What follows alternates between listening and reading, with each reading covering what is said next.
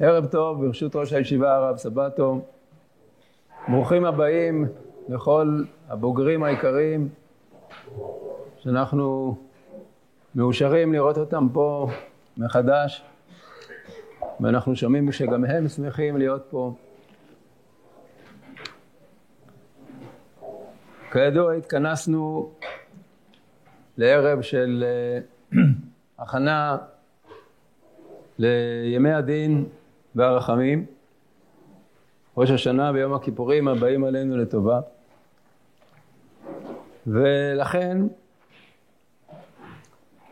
אנחנו נעסוק בעניינים שנוגעים לתשובה, ואני מקדים ואומר שאם יישמע כאילו שאני אומר פה בתור זקן שאומר דברי כיבושין, שזה לא מכוון להיות דברי כיבושין אל הקהל הקדוש, אלא דברים שהם שווים לכולנו, בראש ובראשונה לי עצמי, וכל אחד לפי כבודו ומעלתו ייקח מהדברים את מה שהוא יכול. טוב, אז אה, כמצופה אני אתחיל, אה, המילה הראשונה של השיחה תהיה הרמב"ם, נכון? אז הרמב"ם במורה נבוכים, אה, בחלק השלישי, עוסק בהרחבה בטעמי המצוות.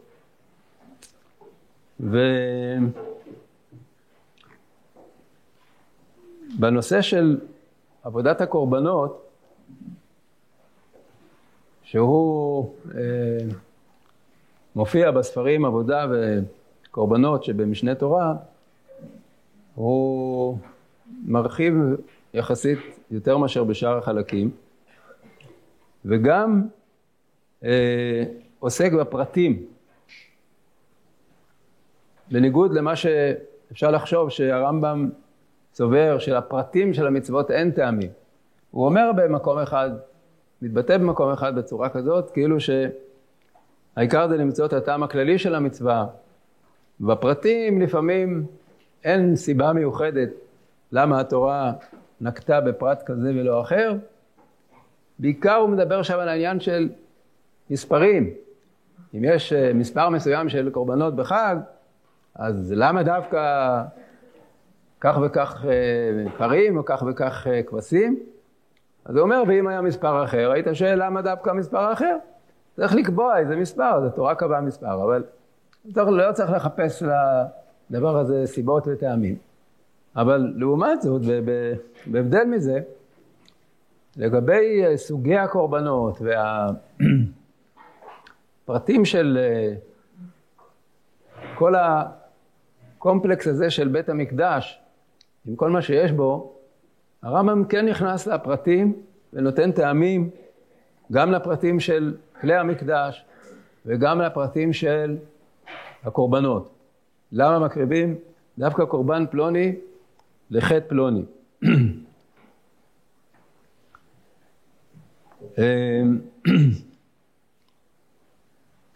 יש שם דברים מפתיעים.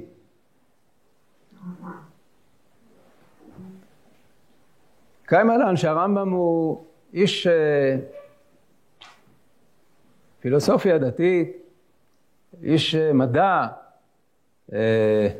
איש החשיבה הרציונלית, והוא מעמיד את המרכז של עבודת השם על הידיעה, ידיעת השם.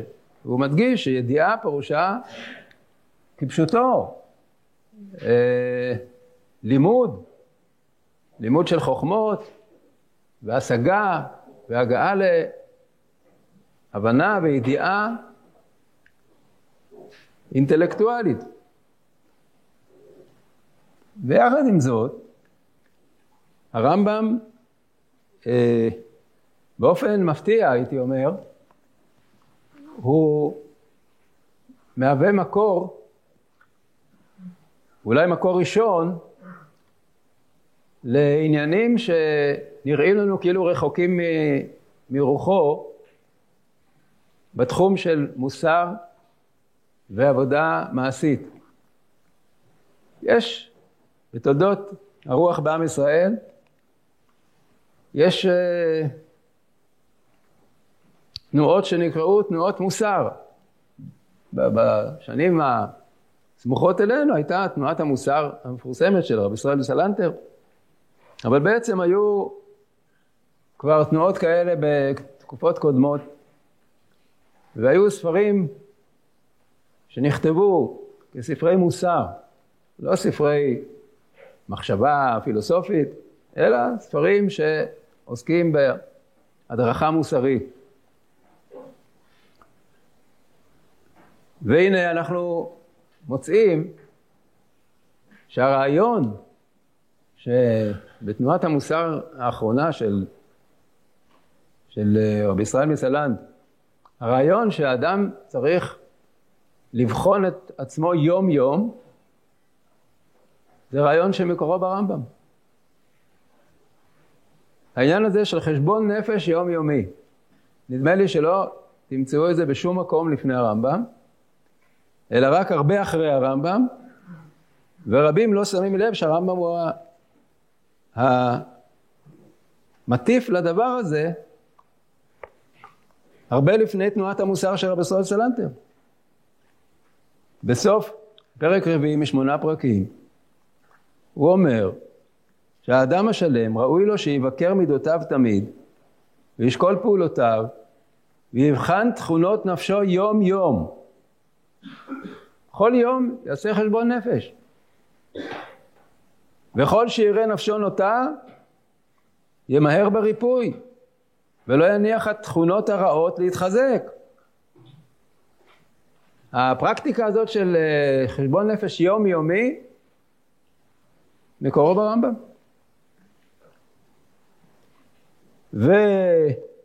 ויש פרקטיקה אחרת, שנקראת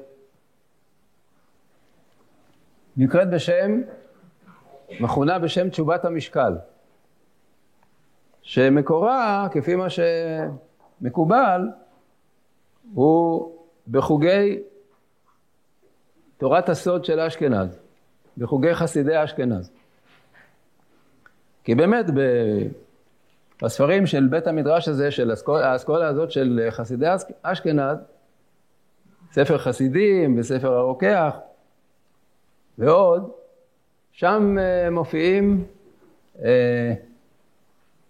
תיקוני תשובה שנקראים בשם תשובת המשקל. מה הרעיון של תשובת המשקל? שאם אדם חטא באיזה דבר והרוויח ממנו משהו, הוא חטא בחטא של אה, ממון, והרוויח ממון. הוא חטא בחטא של אה, עריות, אז הוא הרוויח איזה תענוג גופני. אותו דבר שהוא הרוויח, אם הוא רוצה לתקן אותו, לעשות תשובה עליו, הוא צריך לעשות משהו שהוא ההפך, אם זה שהוא הרוויח ממון, לבזבז הרבה ממון, להוציא הרבה ממון, כמובן לצרכים חיוביים. אם זה הנאה גופנית, אז להרחיק הנאות גופניות בצורה קיצונית לצד השני, וכיוצא בזה. יש אה,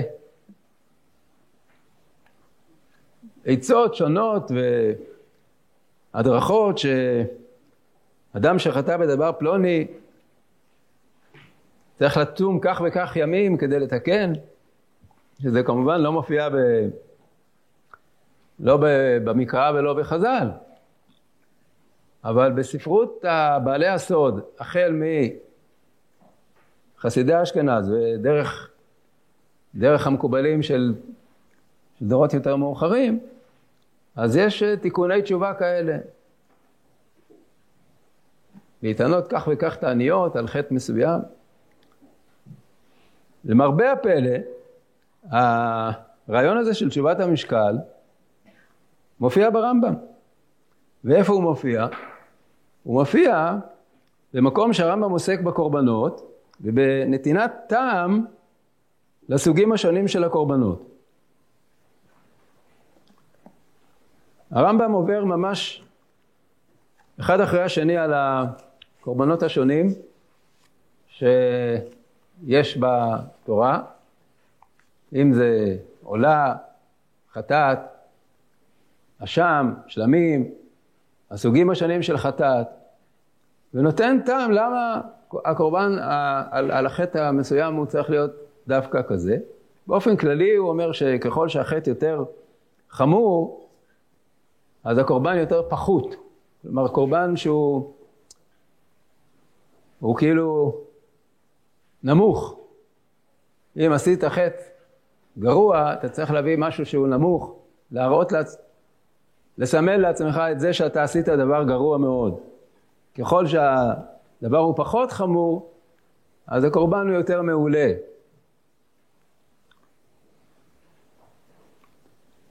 אחר כך הוא אומר, מלבד הטעם הזה שאני נתתי, אה, אמרו חז"ל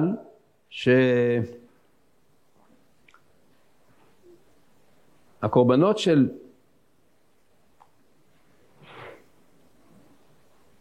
היום השמיני של המילואים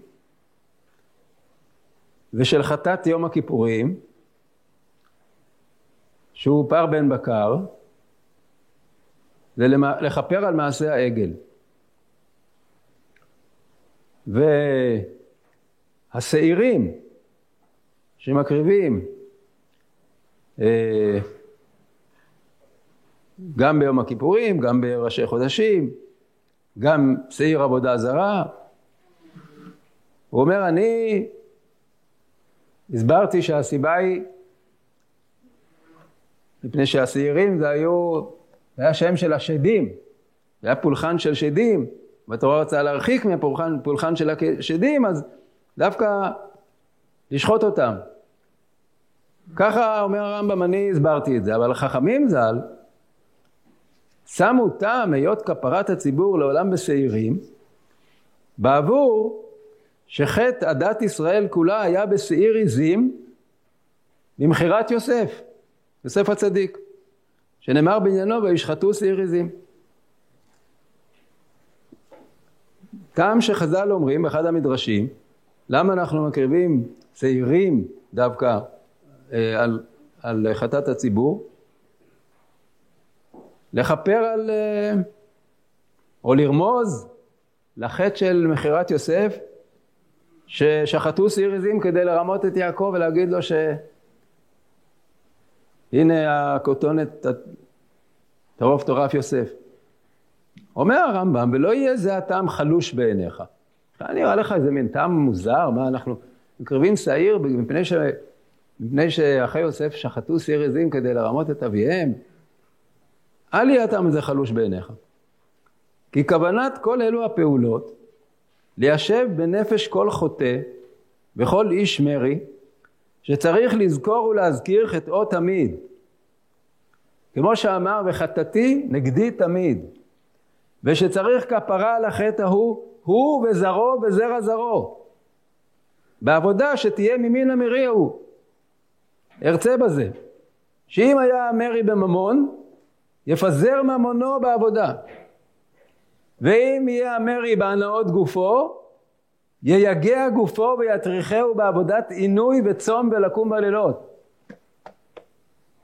ממש, כאילו לקוח מספר חסידים. תשובת המשקל. נהנית בהנאה גופנית של איסור, אז אתה צריך לתקן את זה בתשובת המשקל בטורח גופני, במאמצים גופניים, בעינוי הגוף, כמובן בשביל מטרה, מטרות חיוביות. לקום בלילות לא בשביל להיות ער על המיטה, לקום בלילות וללמוד. לצום בשביל לחזור בתשובה. בשביל להתרחק ממטרות, מזלילה וכדומה. ואם יהיה המרי במידה מן המידות, יעמוד כנגדה בהפך המידה ההיא, כמו שביארנו בהלכות דעות. אז הרמב"ם אומר שמה שהוא אמר בפרק ד' בהלכות דעות, אה, סליחה, לא פרק ד', פרק ד' בשמונה פרקים, וב... בפרקים הראשונים של הלכות דעות, שכאשר יש לאדם מידה מקולקלת, דהיינו מידה שנוטה לאחד הקצוות, אז הריפוי שלו הוא בזה שימשוך אותה לצד השני. כמו שיש איזה, איזה גוף אלסטי, מתכתי, שהתעקם. אז כשאתה רוצה להחזיר אותו למקום המאוזן, לא מספיק שתדחוף אותו חזרה לאמצע. אתה צריך לדחוף אותו לצד השני, כדי שהוא יחזור לאמצע. אומר הרמב"ם, הדבר הזה של ה... שאותו הסברנו בהלכות דעות וזולתם, כן, זולתם הוא מתכוון לשמונה פרקים, זה בעצם אותו רעיון של תשובת המשקל. אתה היית זללן, אז אתה עכשיו ת, ת, תמשוך לצד השני, אל תישאר באמצע. תתענה קצת. אני אומר לכם בסוגריים, דבר נחמד. אשתי חזרה עכשיו משבוע שנקרא בשם ניקוי רעלים. נוסעים לאיזה מקום בגליל ואוכלים שם רק ירקות במשך שבוע שלם בשביל לנקות את הרעלים. זה שם, זה שם נחמד, ניקוי רעלים. יש לזה שם אחר, תיקון המידות. אנשים ש... חלילה לא על אשתי, אני אומר על כלל, כלל המשתתפים שם. אנשים שנוטים לאכול בלי הגבלה ובלי לשים לב מה הם אוכלים, אז הם צריכים תשובת המשקל. מהי תשובת המשקל? ששבוע שלם יש לך חשק לאכול משהו אחר? לא חביבי, אתה תאכל עכשיו רק ירקות, שבוע שלם. ואולי גם מנקה את הרעלים, אני לא יודע, אני לא מבין בזה, אבל את, את הנפש זה ודאי מנקה. וככה אומר הרמב"ם, לגבי כל דבר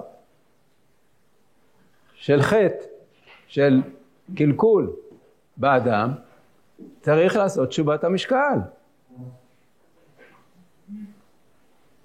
אז הוא אומר שה... הוא משלב פה את העניין של הקורבן השעיר, שהוא על, על להזכיר לנו את, את חטאם, חטאם של, של בני יעקב, שזה הרי כמובן, זה לא בדיוק תשובת המשקל, כאילו זה שאני מקריב שעיר זה לא מתקן את החטא, זה משהו אחר. זה, הוא מסביר, הוא אומר,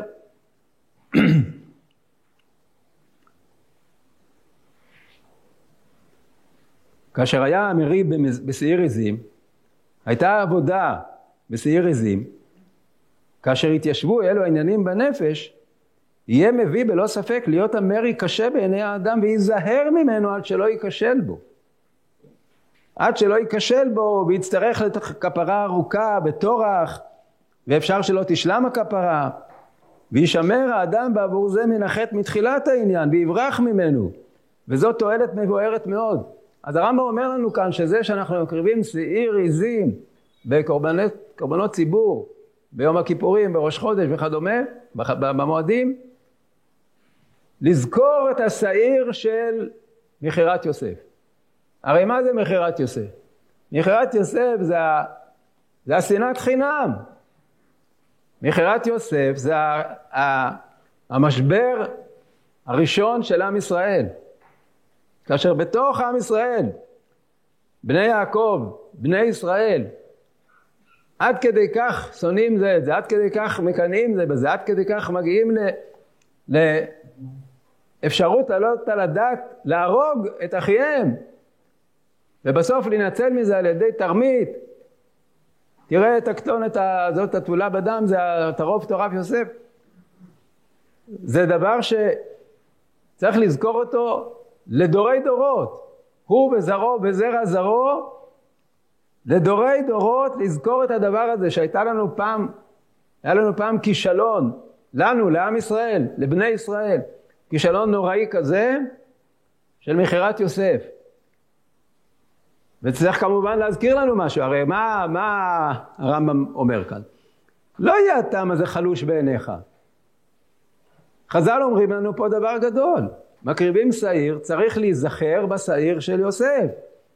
למה?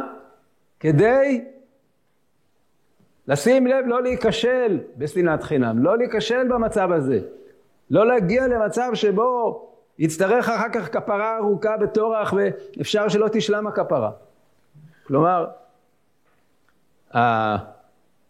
העניין של תשובת המשקל הוא מכניס פה בדרך אגב בתוך הדברים. הוא אומר, הקורבנות האלה, זה כנגד מעשה העגל, זה כנגד השעיר של יוסף, הם להזכיר לנו לא לחטוא. אבל תדע לך שאם אתה כן חוטא, אתה צריך כפרה, והכפרה היא בדרך של תשובת המשקל, בדרך של משיכה לכיוון השני. חטאת בממון, תפזר ממון.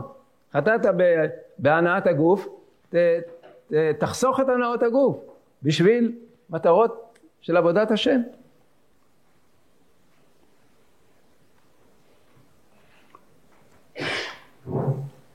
בפרק אחר במורה לפני כן, אה, הרמב"ם במסגרת הזאת של טעמי המצוות הוא מחלק את כל המצוות ל-14 סוגים, שהם לא מקבילים בדיוק ל-14 הספרים של משנה תורה, למרות שחלקם כן. 14 סוגי מצוות, ואחר כך הוא יעסוק בכל סוג בנפרד, לפני עצמו, ויעבור על המצוות ש... שמצויות בו. ולפני שהוא מתחיל, הוא אומר, כבר נודע שהמצוות כולם יחלקו לשני חלקים. עבירות שבין אדם לחברו, ועבירות שבין אדם למקום. העבירות אשר בין אדם לחברו מאלו הכללים אשר חילקנום, כלומר מארבע עשר החלקים האלה של המצוות, הם הכלל החמישי והשישי והשביעי וקצת השלישי. ושאר הכללים הם בין אדם למקום. נסתכל מה, מה, מה קורה. אז אה, החמישי והשישי והשביעי זה ענייני ממונות של ספר נזיקין, ספר משפטים, ספר קניין וספר שופטים בחלקו. שלישי זה ה... זה שהוא אומר עליו שחלק מהשלישי זה המצוות אשר ספרנום בהלכות דעות. בהלכות דעות רק חלק זה בין אדם לחברו. אבל למשל, הכלל הרביעי, כלומר החלק הרביעי, שהוא בכלל לא בין אדם לחברו אלא רק בין אדם למקום, הוא כולל את המצוות התלויות בצדקה ובהלוואה ומתנות ומה שנמשך עמהם, ערכים וחרמים ודברי ההלוואה, המלווה והעבדים וכל המצוות אשר נמנעו מספר זרעים מלבד הכליים והעורלה. זה לא בין אדם לחברו? לתת צדקה? לתת מתנות uh, כהונה? לתת, uh, לתת uh, מתנות למקדש? Uh, להלוות לעני? אנחנו עכשיו בסוף uh, השמיטה בענייני הלוואות, עכשיו עוסקים בזה הרבה מאוד. יש לנו הזדמנות להלוות ולהשמיט את ההלוואה. זה לא בין אדם לחברו, זה נקרא בין אדם למקום.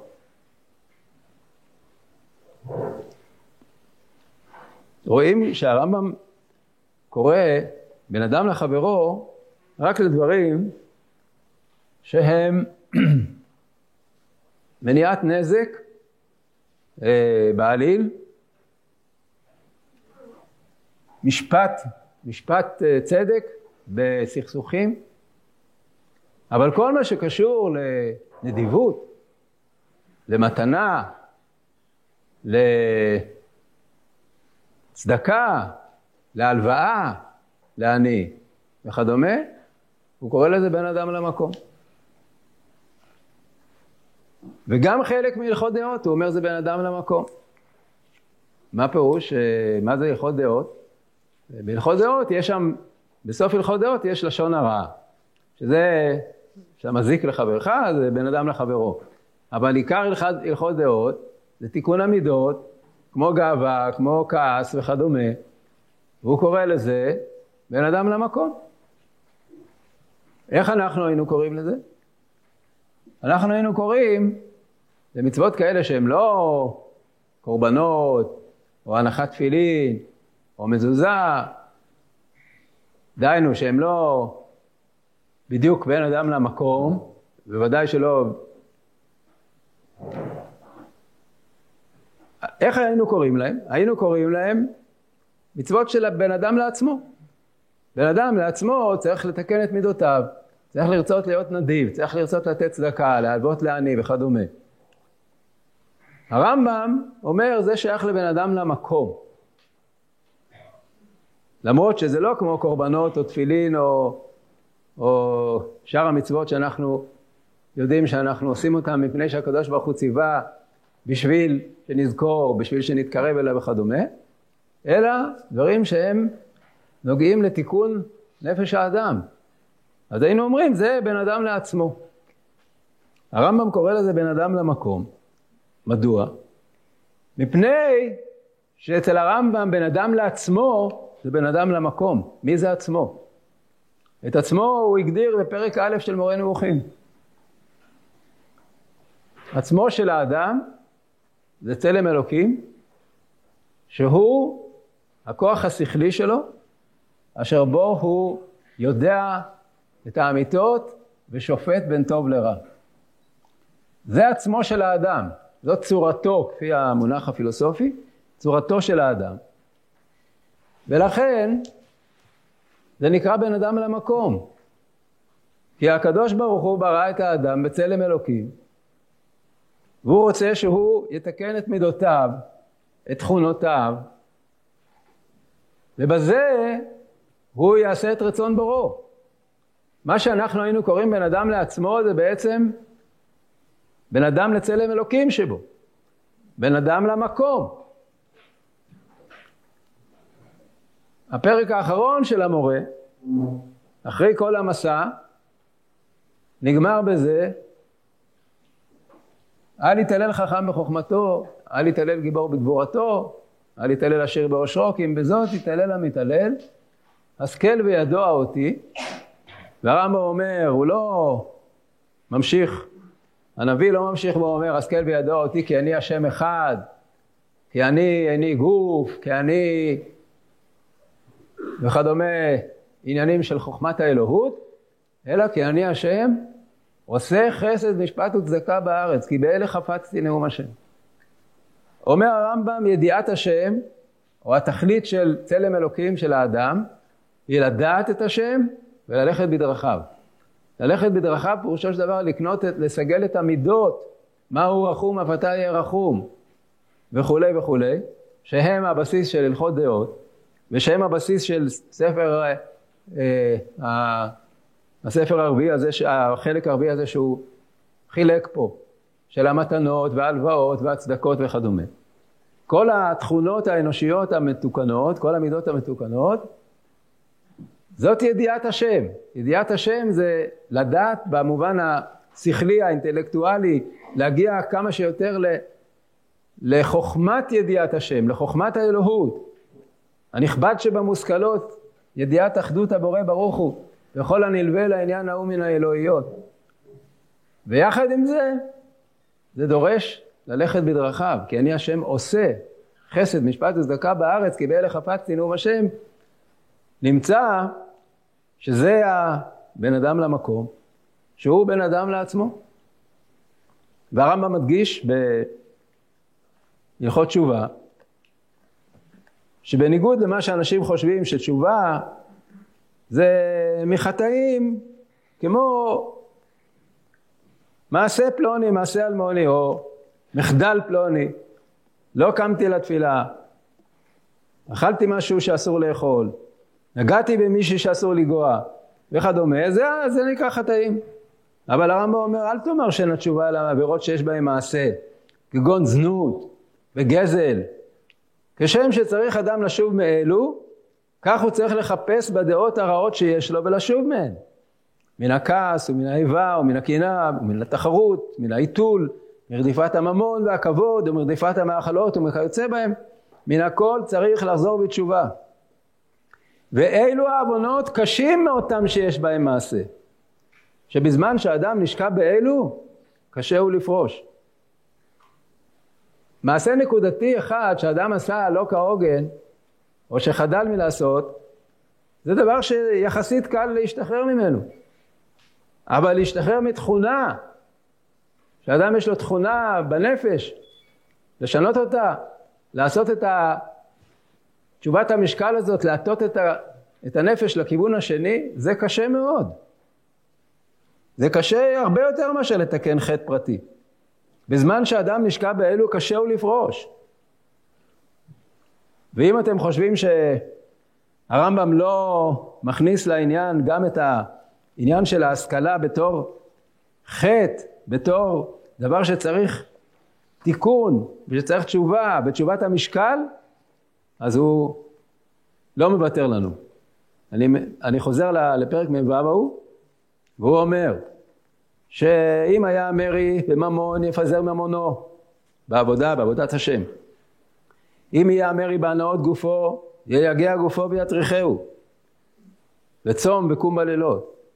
אם יהיה המרי במידה מן המידות, יעמוד כנגדה בהפך המידה ההיא. כמו שביארנו בהלכות דעות וזולתם. ואם יהיה המרי בעיון, רצינו לומר שיאמין דעת בלתי אמיתי.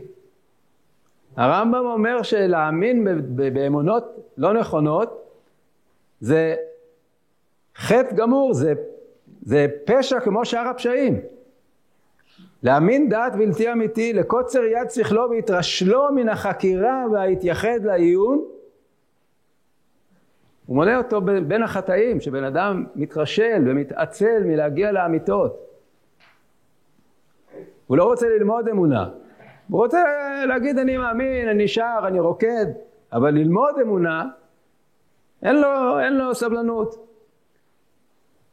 לקוצר יד שכלו והתרשלו מן החקירה והתייחד לעיון, אז אם זה המצב שלו, יעמוד כנגדו בפנות מחשבתו מכל דבר בענייני העולם רק במושכל לבד וידקדק במה שצריך שיאמן באמת.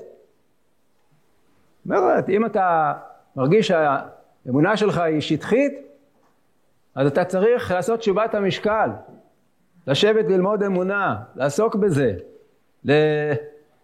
לשבור את הראש על זה. לא פחות מאשר על, אה, על לימוד אה, הלכה. מה עושה אדם שהוא חלש ב- ב- בידע הלכתי?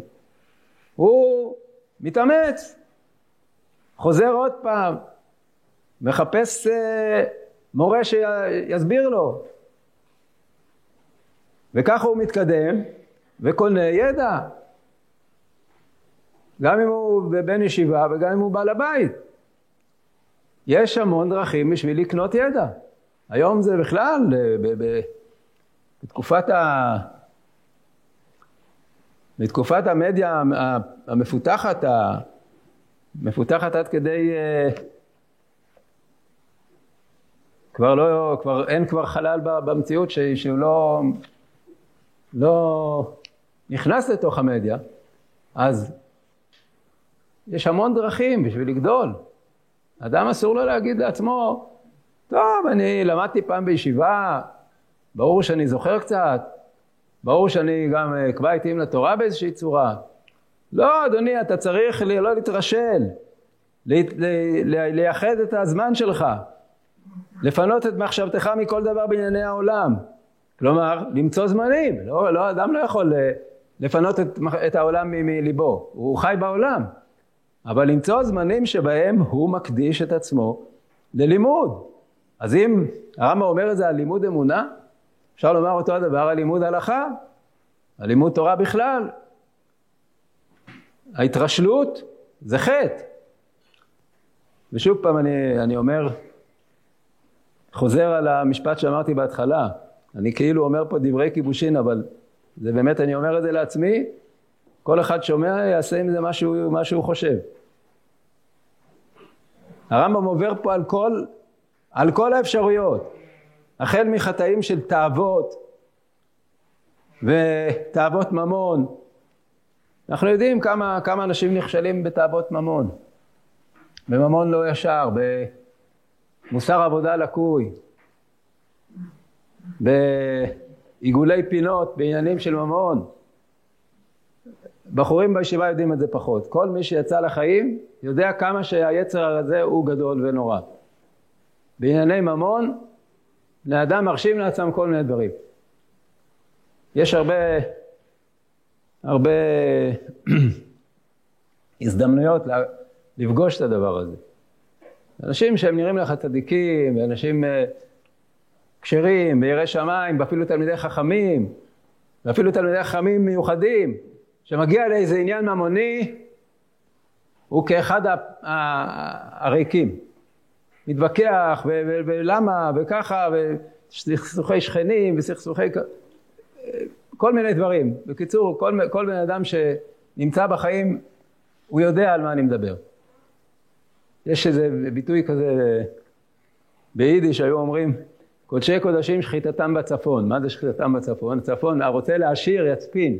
אז גם קודשי קודשים, כשמגיעים לצפון, רוצים להשאיר, שחיטתם בצפון. בכל אופן, זה אחד מהדברים.